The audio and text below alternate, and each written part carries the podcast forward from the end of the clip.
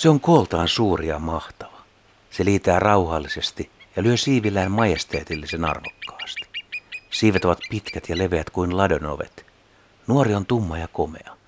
Vanhalla linnulla on vitivalkeat pyrstösulat ja valtava kellertävä koukkunokka.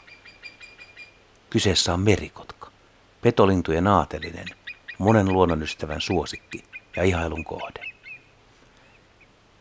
Viime vuosina laji on tullut yllättävänkin tutuksi. Jopa Helsingissä lajin havaitsee helposti. Uskallan väittää, että joka ikinen päivä, jos vain jaksaa hiukankin kiikaroida merelle. Mutta vielä muutama vuosikymmen oli toisin.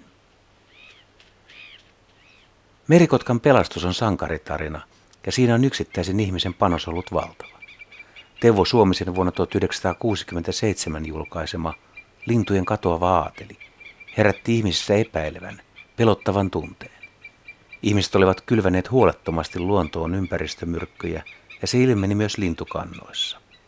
Elohopea ja klooratut hiilivedyt johtivat merikotkien pesimätuloksen romahdukseen. Munankuoret olivat niin haperia, että ne murtuivat naaraiden painon alla, eikä munista välttämättä olisi muutenkaan kuoriutunut poikasia.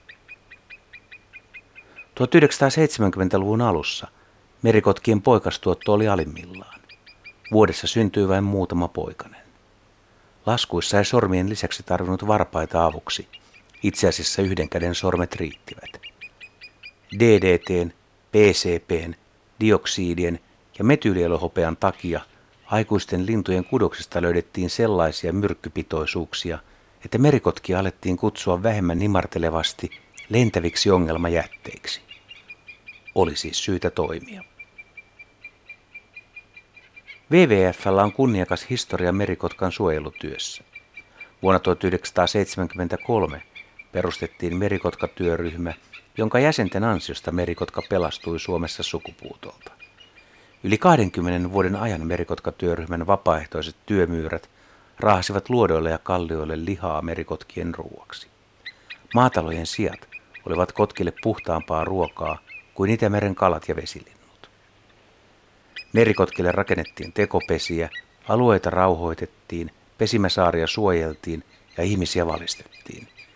Merikotkan status vainotuista tuholaislinnuista saatiin käännytettyä ylveäksi taivaan valtiaaksi. Merikotka alettiin ihailla. Ja mitä tapahtui? Merikotkat palasivat. Vanhat pesimäsaaret asutettiin. Pesinnät alkoivat onnistua.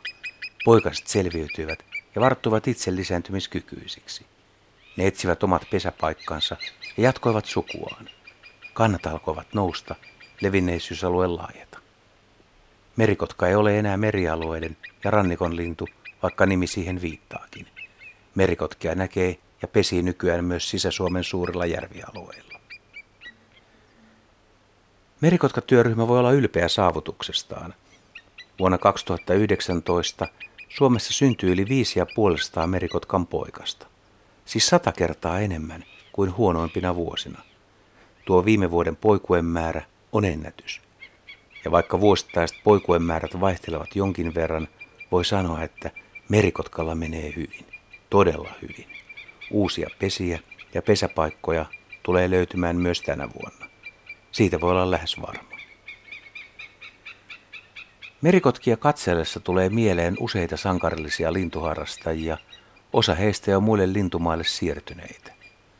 Talviruokintaa pidettiin yllä kovalla ja ahkeralla työllä liki 30 vuotta, ja ne lopetettiin 2000-luvun alussa, kun todettiin, että merikotkakanta selviää omin voimin. Ehdotan, että näille miehille ja naisille, jotka merikotkien suojelutyöhön ovat vuosien varrella osallistuneet, nostakaamme hattua ja suokaamme kunnioittavan katseen.